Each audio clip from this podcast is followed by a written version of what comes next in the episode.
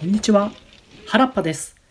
名称地称を加え膨大な戦力に膨れ上がった攻撃側の軍勢。しかしいろいろな武将を加えた分これから先の方針は石田三成の一存では簡単に決められなくなった面もありました。それで水攻めはどういたす三成。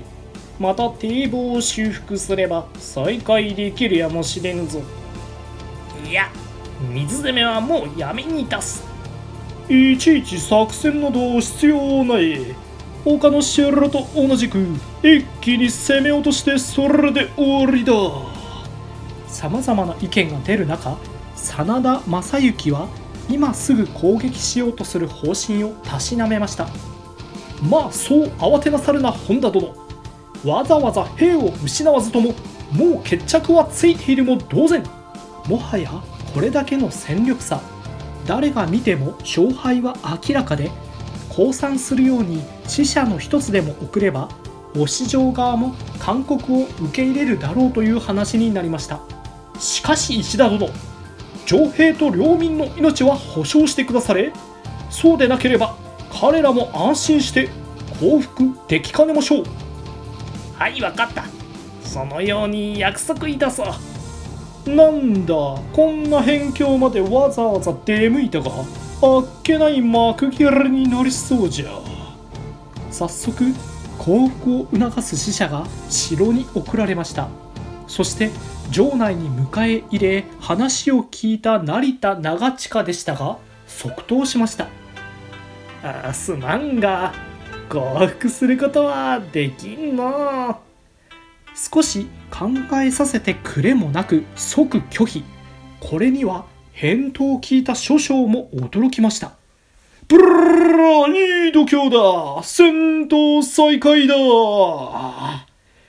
実は成田長近自身最後まで抵抗してやるという意地や北条家に忠誠を誓う思いもあったわけではありません。逆に無理はしたくないと思っていました。しかし成田長近にとって無理をしないというのは降参しない方の選択肢。何しろ食料はまだまだふんだんにあり城の守備はどこも破られておらずそして最大の理由は城にこもった農民たちが戦う気満々でした。石田三成が試みた水攻めにより自分たちが汗水垂らして作り上げた畑。作物も稲穂もめちゃくちゃになってしまった光景が城から一望できあんなひでえことする奴らを許さねえだ。俺たちの力で一泡吹かせてやりたいなと闘志に火がついており自分たちからも積極的にいろいろな作戦を長近に提案してくるまでになっていました。また侍が主導する戦いの訓練にも身が入るようになっていました。よいか？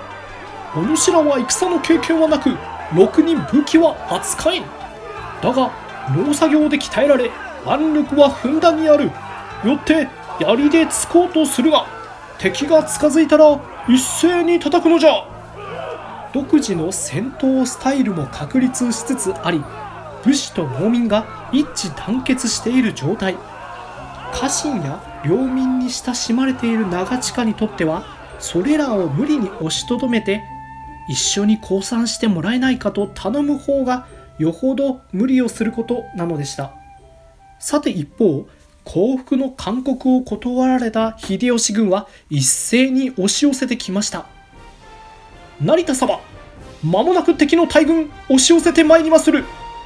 いやーこれはなんともすごい数じゃ。うん。うまく出柄争いをしてもらわなければの。はそれはいかなることにございましょうや。うん。攻めてくる武将ごとにな。強く反撃したり時にはわざと押されて引いてみたりしてくれんかの。3万の軍勢が力を合わせて攻撃すれば本来とても成田勢が支えきれる戦力差ではありません。しかし実際は様々な思惑が集まる混成軍です。勇猛な武将慎重な武将それぞれにやり方も違いその点を巧みに利用しようとしたのでした。成田勢など物の数ではないわ。一気に押しつぶしてしまうのだ。えいあのイノシシムシャメが。まだ陣が整っていないではないか。ただでさえ狭い上先の水攻めで一層足場が悪くなっている押城混乱しまるで本来の戦力を発揮できません。反対に成田勢は農民が主力とはいえ一致団結しての反撃。押城正面の戦場では攻め手はまるで城の防備を崩せません。しかし戦上手の真田軍だけは動きが違い城の裏手側に回っていました。その方角もともと石田三成はわざと軍勢を置かずずっと手薄にしていました。あえてそういう場所を作っておくと守備側が恐怖に駆られた時あそこに逃げ道があるという心理になります。一度逃亡が始まれば残りの兵の士気はガタ落ちそうなれば一気に崩れるという巧みな心理戦法でした。しかし真田はもっと広い視点で情勢を見ていました。北条に味方する城はもはや本拠地以外全て落とされておりつまり成田勢にとっては逃げ込む先はどこにもないのでこの心理作戦は今やあまり意味はありません。天下の諸将がこぞって落とせなかった城を陥落させたとあれば真田の名声を一層天下に轟かせるチャンスです。戦う理由も十分。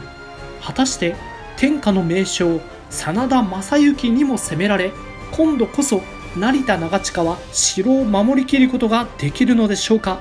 ちょっと長くなってまいりましたので続きはまた次回にお話ししたいと思います。ここまでご視聴ありがとうございました。